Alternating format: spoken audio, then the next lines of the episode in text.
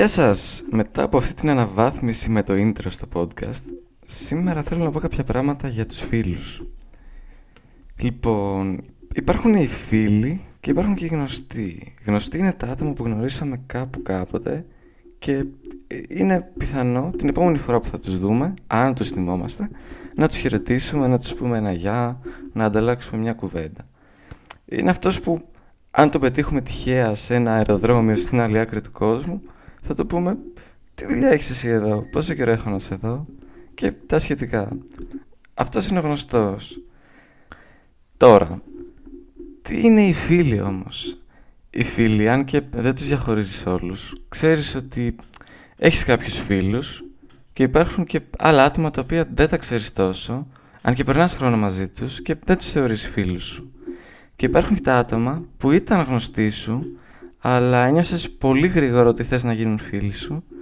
Όμως δεν τους βλέπεις τόσο συχνά, ίσως τους βλέπεις μόνο μια φορά το χρόνο, αλλά τους θεωρείς πραγματικά φίλους σου κάπως. Ένα ερώτημα που προκύπτει μέσα από όλα αυτά είναι η ερώτηση once a friend, always a friend.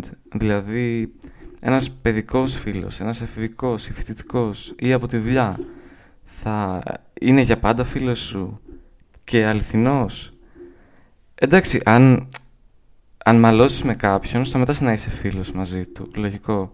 Αλλά αν απλά χαθείτε, εντάξει, μπορείς να κρατήσεις μια επικοινωνία, αν θες, και να παραμείνετε φίλοι. Αν όμως δεν κρατήσεις επικοινωνία, αυτό σημαίνει ότι μάλλον δεν ταιριάζεται πλέον το ίδιο με αυτό το άτομο. Άρα δεν θα είστε και για πάντα φίλοι με αυτό το άτομο. Ήσασταν φίλοι και αυτή είναι η ιδιότητά του. Είναι ένας παλιός φίλος. Οι φίλοι που κάναμε και κρατούσαμε σχέσεις κάποτε μαζί τους δεν μένουν για πάντα δίπλα σου. Επειδή πολύ απλά οι άνθρωποι αλλάζουμε. Αλλάζουμε στόχους και εμείς και οι φίλοι μας. Αλλάζουν πορείες, ακολουθούν διαφορετικά μονοπάτια για αυτούς για να πετύχουν αυτό που θέλουν να γίνουν. Πολλές φορές τα μονοπάτια μπορεί να συμπίπτουν και να παραμείνετε φίλοι. Αλλά αυτό δεν είναι καθόλου σίγουρο. Μπορεί ξαφνικά δύο φίλοι εκεί που κολούσαν μέχρι τα ας πούμε 25 τους μετά που βρίσκουν κάποια δουλειά να αλλάζουν στόχους, τρόπο ζωής και ρυθμό ζωής. Οπότε πρέπει μετά να σπάσουν και να μην θέλουν να κάνουν τόσο παρέα μαζί. Επειδή βρήκαν άτομα που τους γεμίζουν πιο πολύ που έχουν να τους προσφέρουν πιο πολλά πιο πολύ εμπειρία ζωής πιο πολλά κίνητρα, πιο πολύ στήριξη πιο καλή επικοινωνία, πιο πολύ γέλιο και διασκέδαση λιγότερη κοινωνική πίεση, δηλαδή να αισθάνονται πιο άνετα κοντά τους και άλλα. Αυτό είναι απόλυτα φυσιολογικό να συμβαίνει. Δηλαδή, αν πάρεις ε, δύο ευθείες μικρές που έχουν μια πολύ μικρή γωνία μεταξύ τους, θα δεις ότι παρόλο που στην αρχή μοιάζουν να είναι παράλληλες όταν τις βλέπεις μικρές, όταν αυτές αυξάνονται και επεκτείνονται προς την ίδια κατεύθυνση, θα δεις ότι από κάποια φάση και μετά απομακρύνονται πάρα πολύ και είναι το ίδιο πράγμα. Έτσι και οι δύο φίλοι σταματούν κάποτε να έχουν το ίδιο δέσιμο. Όχι ότι είναι απίθανο να μπορείς να διατηρήσεις τους φίλους σου, αλλά είναι απόλυτα λογικό να κάνεις πολύ παρέα με κάποιον για ένα χρόνο, δύο χρόνια, πέντε, δέκα και μετά να βλέπεις ότι αλλάζουν οι στόχοι σας, οπότε δεν χρειάζεται να το πιέζεις πλέον να κάνετε παρέα. Είναι απόλυτα φυσιολογικό να χάνονται κάποιοι φίλοι έτσι για καλό και δικό σου και δικό τους. Οπότε δεν πειράζει αν χάνουμε κάποιους φίλους, γιατί έτσι προχωράμε. Σημασία έχει ότι όσο ήσασταν παρέα, φίλοι, συνοδοιπόροι, εκείνη την περίοδο ήταν ωραία και τους ευχαριστείς, αλλά και σε ευχαριστούν για ό,τι περάσετε μαζί και στο τέλος μπορεί κάποτε να ξανακολλήσετε αν το θέλουν οι συγκυρίες, να πείτε γιατί χαθήκαμε ρε εσύ, αλλά να έχετε επιστρέψει ανανεωμένοι. Τι είναι ο αληθινός φίλος; Είναι αυτός που θα σε στηρίξει όταν το χρειάζεσαι. Αυτός που θες να περνάς χρόνο μαζί του. Είναι αυτός που δεν θα σε κρίνει εγωιστικά Αλλά θα σου δώσει ένα feedback. Θα σου πει τι δεν του αρέσει πάνω σου για να βελτιωθείς εσύ. Το κάνει για καλό σου Και γι' αυτό μπορεί να υπάρχουν και διαμάχες κάποιες φορές. Η διαμάχη σημαίνει ότι κάποιος ενδιαφέρεται για σένα, αλλιώς δεν θα ασχολούταν με αυτό. Είναι αυτός ο φίλος ο οποίος με τον οποίο μπορείς να επικοινωνήσεις με τα μάτια, με ένα υπονοούμενο, με ένα inside joke. Θα γελάσεις μαζί του με αστεία όλων των επιπέδων. Μπορείς να περάσεις άπειρο χρόνο μαζί του επειδή δεν υπάρχει σταματημός στο ότι μπορείτε να συζητήσετε ή να κάνετε μαζί. Έχεις κάποιους κοινούς στόχους, μοιράζεσαι κάποιες κοινές αξίες. Εκτιμάς τη γνώμη του και εκτιμάει τη γνώμη σου. Αυτός είναι ο αληθινός φίλος. Τον ακούς όταν σου μιλάει και σε ακούει όταν του μιλάς. Και υπάρχουν και οι φίλοι υποσυνθήκε που κολλάνε σε συγκεκριμένες περιπτώσεις. Για παράδειγμα, είμαστε φίλοι από το στρατό και κολλάνε μόνο στο στρατό. Ή φίλοι που πάνε μαζί στα χιονοδρομικά κέντρα, αλλά δεν βγαίνουν ποτέ μαζί έξω ή δεν πάνε πουθενά άλλου μαζί. Υπάρχουν οι φίλοι που πάνε μαζί για διάβασμα, που πάνε μαζί βόλτα το σκύλο. Οι φίλοι που πάτε θέατρο μαζί, οι φίλοι για συναυλίες, οι φίλοι για τα βουνά, προσωπικά τουλάχιστον, ή οι φίλοι για γυμναστική, για crossfit, για οτιδήποτε. Δεν είμαι ειδικός, αλλά δεν ξέρω αν αυτοί λέγονται φίλοι.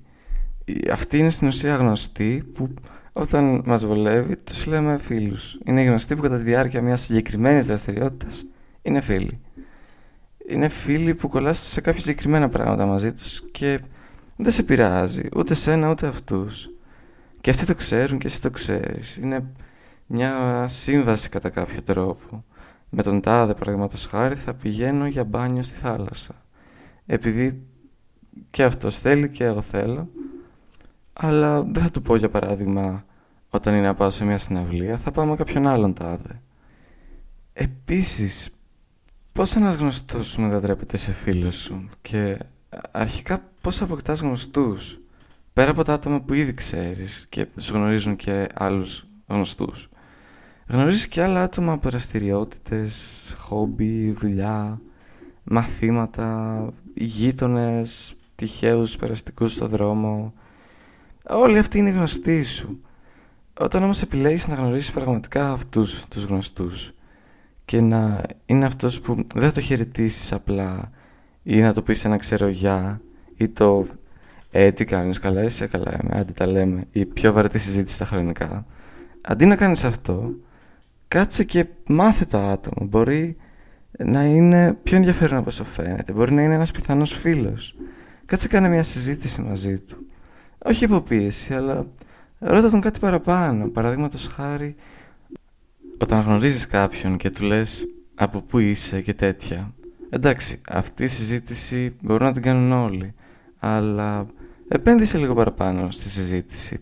Μάθε κάτι για αυτόν που μπορεί να σε ενδιαφέρει που μπορεί να σου τραβήξει το ενδιαφέρον, που μπορεί να σου μάθει κάτι εκείνος, να κερδίσεις κάτι από αυτόν. Οπότε τον ρωτάς κάτι πραγματικό και κερδίζεις και το ενδιαφέρον του έτσι. Εννοείται ότι οι άνθρωποι όταν μιλάμε για κάτι που μας αρέσει αισθανόμαστε ωραία και υπάρχουν κάποιες ορμόνες που δουλεύουν από πίσω, δεν είμαι σίγουρος πώς τις λένε. Αλλά αισθανόμαστε ωραία και δινόμαστε υποσυνείδητα με το άτομο με το οποίο μιλάμε γιατί σκεφτόμαστε «Α, εγώ νιώθω ωραία όταν μιλάω με αυτόν επειδή λέω για αυτά που μου αρέσουν». Και το δεύτερον, αν κάτσεις και τον ακούσεις, γιατί δεν ακούν όλοι, κάποιοι απλά θα πούνε «Α, ok, okay, εντάξει, ωραία».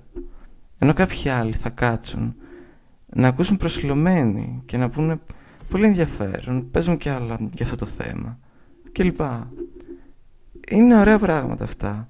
Και όσο γνωρίζεις περισσότερο αυτούς τους γνωστούς σου ή τους ανακαλύπτεις ξανά γιατί κάποιοι ήταν παλιοί γνωστοί σου και λες κάτσε να δω τι νέα έχει να μου πει αυτός, τι ενδιαφέρον. Πώς μπορώ να το αξιοποιήσω για να περάσω κι εγώ καλά και αυτός καλά. Μετά βλέπεις ότι ταιριάζεται πιο πολύ και ξαφνικά λες στο νου σου τουλάχιστον μέσα στο μυαλό σου ας περάσω λίγο πιο πολύ χρόνο με αυτό το άτομο. Ας κανονίσω κάτι άλλο που νομίζω ότι θα του άρεσε ή θα μου άρεσε και εμένα. Ας το τεστάρω αν αξίζει να γίνουμε φίλοι και να συνεχίσω να περνάω τόσο καλά όσο πέρασα να πάντεχα τις προάλλες που απλά μιλούσα με ένα γνωστό μου και θα ήθελα να περνάω περισσότερο χρόνο μαζί του. Έτσι σιγά σιγά κάνεις άτομα φίλους σου από εμπειρίες.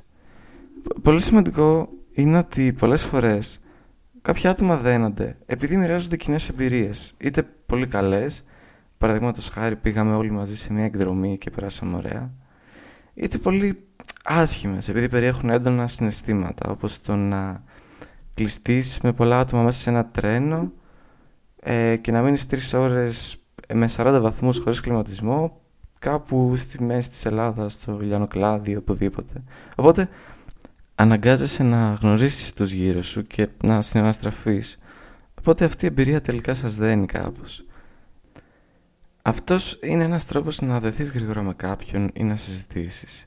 Αλλά εκτός του να ζήσεις μια τέτοια εμπειρία, όταν μοιράζεσαι μια εμπειρία με κάποιον, όταν τη λες και ειδικά αν είναι δύσκολη εμπειρία, άσχημη ή κάτι προσωπικό, τότε στην ουσία το δείχνεις εμπιστοσύνη ότι θα σε ακούσει, θα σε κατανοήσει, δεν θα σε προσβάλλει, δεν θα σε εκθέσει σε άλλους και επειδή του δίνεις την εμπιστοσύνη σου, ο άλλος το εκτιμάει και λέει θα του δώσω κι εγώ λίγη από την εμπιστοσύνη μου, θα ανταλλάξουμε πράγματα. Οπότε στην ουσία επενδύεις σε αυτήν την επικοινωνία και λες εντάξει σιγά σιγά γινόμαστε κάτι παραπάνω, πιο δεμένοι, πιο φίλοι, πιο κοντινοί. Κάτι άλλο. Υπάρχει και μία έκφραση που λέει «Η κολλητή είναι η οικογένεια που επιλέγουμε». Και είναι πολύ σωστό γιατί υπάρχουν τόσα άτομα εκεί έξω που μπορούμε να επιλέξουμε. Τόσα άτομα που στατιστικά είναι πιο ενδιαφέροντα από σένα. Έχουν να σου μάθουν τόσα πολλά πράγματα και θες να τους γνωρίσεις, θες να περάσεις χρόνο μαζί τους. Ή, είτε επειδή θα σε βοηθήσουν να γίνεις καλύτερο άτομο, θα σε βελτιώσουν, είτε επειδή έχουν πάρα πολύ χιούμορ και πλάκα και δεν μπορείς να σταματήσεις να γελάς μαζί τους και να περνάς ωραία, είτε επειδή σου αρέσουν οι απόψεις τους, ή επειδή σου αρέσει έτσι όπως σε στηρίζουν, επειδή δοκιμάζουν νέα πράγματα και θες να γίνεις και εσύ κάτι τέτοιο και να μοιάσει σε αυτούς κλπ. κλπ. Κάτι που ανέφερα και πριν είναι ότι οι φίλοι είναι μια επένδυση, δηλαδή από άκυρος για να γίνει κάποιος φίλος πρέπει να δώσεις το χρόνο σου και την ενέργειά σου να, να μιλήσεις μαζί του. Δηλαδή εκτός αν γνωριστήκατε κάπου έξω τότε θα θυσιάσεις το χρόνο σου και θα του πεις να κάνουμε κάτι την Παρασκευή για παράδειγμα το γνωστό Α. Και σιγά σιγά λες ότι βλέπεις ότι περνάς ωραία και λες ήταν όντως μια καλή επένδυση, μια επένδυση ζωής. Γιατί επενδύεις το χρόνο, την ενέργεια, τη σκέψη. Και μπορείς τον ίδιο χρόνο και γι' αυτό είναι επένδυση να έκανες κάτι πιο παραγωγικό για τον εαυτό σου ή να έβρισκες άλλους φίλους ή να έβγαινες με άλλους φίλους Τώρα, υπάρχει η έκφραση «δεν έχω φίλους». Τι σημαίνει αυτή η έκφραση; Σημαίνει ότι γνωρίζω άτομα, έχω γνωστούς, αλλά δεν αισθάνομαι ότι με κάποιον από αυτούς αξίζει ή θέλω να κάνω παρέα ή ότι δεν έχω κάτι να κερδίσω και θα πιέζομαι λίγο, δεν θα περνάω ωραία ή προτιμάω να κάτσω μέσα από τον αυγό από υποχρέωση με κάποιον. Και κάποιες φορές δεν υπάρχει αυτή η δυνατότητα. Είναι δύσκολο σε κάποια μικρά περιβάλλοντα, μικρές κοινωνίες να βρεις άτομα που να ταιριάζεται, που να έχουν τους ίδιους στόχους, την ίδια όρεξη ή την ίδια τρέλα και οτιδήποτε άλλο ψάχνεις. Σε αυτή την περίπτωση τι κάνεις; Απλά ρίχνεις τα στάνταρ των φίλων σου και το προσπαθείς με άτομα που δεν τρελαίνεσαι τόσο να κάνεις παρέα; Ή κάνεις πολύ υπομονή μέσα σου και εφόσον ξέρεις ότι δεν υπάρχει κάποιος εκεί έξω που να σε γεμίζει μέχρι να γίνει κάποια αλλαγή. Χρειάζεσαι μια αλλαγή, επεισόδιο 4. Είναι περίεργο το δεν έχω φίλους αλλά πιστεύω προσωπικά ότι πάντα υπάρχει κάποιος εκεί έξω να ταιριάξει με την καθημερινότητά σου και να δώσει μια άλλη νότα. Υπάρχουν σίγουρα άτομα που θέλουν να σε γνωρίσουν πολύ. Αυτό δεν είναι δύσκολο να συμβεί, απλά αποφασίζεις ότι δεν είναι ας πούμε άξιοι. Και από την άλλη υπάρχουν τα άτομα που εσύ θέλεις να κάνεις παρέα και τα ξέρεις, αλλά αυτά δεν το θέλουν τόσο πολύ. Αυτό, αυτό είναι το δύσκολο, το να συμπίπτουν όλα αυτά να θες και εσύ και αυτή. Όταν δεν συμπίπτουν, δημιουργείται πρόβλημα και γύρεται αυτό το δίλημα του τι να κάνεις. Η δική μου πρόταση είναι να μην βιαστείς, να μην πιεστείς, να μην επενδύσεις λάθος το χρόνο σου με άτομα που δεν το νιώθεις σωστό. Ωστόσο, δεν μπορείς να κάνεις για πάντα υπομονή. Δεν είναι ψυχικά καλό και παραγωγικό. Θα σε κουράσει κάποια στιγμή και θα δημιουργήσει ίσως και κάποια ψυχολογικά προβλήματα. Οπότε πρέπει να βρεις τρόπο να αυξήσεις λίγο τους γνωστούς σου, εφόσον δεν έχεις βρει σύνδεση με τους ήδη υπάρχοντες. Και παρατηρήσω ότι με το χρόνο που έχεις, όταν κάνεις κάτι καινούργιο, ξεκινάς ένα νέο χόμπι, μια νέα δουλειά, ψάχνεις σε άλλες περιοχές, ειδικά ας πούμε τώρα με το ίντερνετ υπάρχουν και τα μέσα επικοινωνίας όπως facebook, discord, ξέρω εγώ κλπ που μπορείς να επικοινωνήσεις. Δεν ξέρω ακριβώς πώς βρίσκεις φίλους, αλλά νομίζω γίνεται και έτσι. Αλλά βρίσκεις. Θέλω να πω, ε, κάνεις expand, δηλαδή επενδύεις στον όριο των φίλων σου. Μπορείς συνήθως να ψάχνουμε άτομα που είναι ηλικιακά κοντά με εμάς, επειδή νομίζουμε ότι έχουμε τις ίδιες εμπειρίες, κατανοούμε τον κόσμο με παρόμοιο τρόπο. Αλλά μετά αρχίζεις και βλέπεις ότι, ειδικά αν δεν έχεις παρέα στην αρχή και νομίζεις ότι είσαι πιο όριμος από τους άλλους, λες, α, αυτό το άτομο που είναι 5, 10, 15 χρόνια μεγαλύτερος έχει πολύ ωραίες απόψεις. Θα μπορούσα να κάνω παρέα μαζί του. Ή ένα μικρότερο άτομο, λες, είναι πολύ όριμο για την ηλικία του και έχει καλή ενέργεια. Οπότε επεκτείνεις και την ηλικία των φίλων που ψάχνεις ή το φίλο των φίλων σου. Παρεμπιπτόντως, ακούω πολύ συχνά τελευταία τη φράση «Δεν μου αρέσει να κάνω παρέα με άτομα του ίδιου φίλου». Είτε είσαι άντρα και λε, δεν τρελαίνουμε για αγοροπαρέα, όλοι λένε βλακίες κλπ. Είτε είσαι γυναίκα και λες, δεν μου αρέσουν τόσο οι κορτσοπαρέ, όλο συζητάνε τα ίδια πράγματα, ή κράζουν ή οτιδήποτε. Αλλά είναι ενδιαφέρον ότι τα άτομα αυτά, όταν μπουν σε μεικτή παρέα ή σε παρέα άλλου φίλου, αισθάνονται τόσο ωραία και οικία και κάνουν πολύ ωραίες συζητήσεις μέσα σε αυτά. Αυτά γενικά περί φίλων. Θα πω σαν συμπέρασμα γενικά ότι είναι δύσκολο να αποκτήσει κάποιος φίλους. Είναι επίσης δύσκολο να αφήσει κάποιος τους φίλους του που νιώθει ότι δεν τον γεμίζουν τόσο. Είναι δύσκολο γιατί οι άλλοι θα του ασκήσουν αυτή την ήπια αλλά ενοχλητική κοινωνική πίεση του ε, δεν με κάνεις παρέα πια, τι έγινε και τι έφτεξα είσαι σνόμπ που χάθηκες και τα αντίστοιχα τους. Ε, είναι όμως κάτι που αν εκτιμάς τον εαυτό σου και θες να βρεις κάτι καλύτερο τότε αναγκαστικά θα υποστείς αυτό το κοινωνικό βουητό αυτή τη βαβούρα μέχρι να βρεις κάτι καλύτερο και αυτό είναι πολύ σημαντικό δεν χρειάζεται με άτομα που έκανες παρέα αλλά δεν κάνετε πλέον να τους θάβεις ή να μην τους μιλάς επειδή πλέον δεν κάνετε παρέα δεν σημαίνει κάτι αυτό. Εκτίμα τους. Περάσατε κάποια πράγματα μαζί. Μετά τι άλλαξε; Εντάξει άλλαξε ο χαρακτήρας. Αλλά προς τιμή του χρόνου που περάσατε μαζί μίλα καλά για αυτούς. Ήταν ένα κομμάτι της ζωής σου κάποτε. Δύο τελευταία πράγματα. Ε, έχουν να κάνουν με το τι είδους φίλους πρέπει να έχεις. Ε, πρέπει να έχεις φίλους που σε εμπνέουν και σε οθούν. Άτομα που αναπτύσσουν τη δημιουργικότητά σου, άτομα που σε βγάζουν από τη ρουτίνα, άτομα που σε κάνουν να νιώθεις ωραία με τον εαυτό σου ή ό,τι ψάχνει κανείς, αλλά όχι απλά τυχαία άτομα. Εδώ να προσθέσω κάτι που άκουσα πρόσφατα για το τι, είναι, τι ορίζουμε ως ανθρώπινες σχέσεις. Ορίζουμε λοιπόν την ε, κοινή ανταμοιβή μεταξύ των ατόμων. Είτε είναι εργασιακή, είτε είναι φιλική ή οτιδήποτε άλλο. Υπάρχει αυτή η αμοιβαία μεταφορά ας πούμε κέρδους. Κάποιος κερδίζει ε, χαρά, διασκέδαση, ε, φίλους, χρόνο, εμπειρίες σε εργασιακό κομμάτι κερδίζει χρήματα, κερδίζει την επικοινωνία, κάνει μια επένδυση σε καλύτερη δουλειά αργότερα.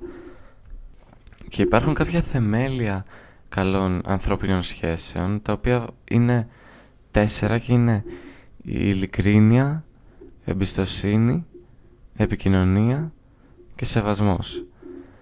Δεν θα τα εξηγήσω. Αυτά ε, ας μην ξεχνάμε ότι είμαστε ο μέσος όρος των πέντε πιο κοντινών ανθρώπων που μας περιβάλλουν και γι' αυτό πρέπει να τους επιλέξουμε πολύ προσεκτικά.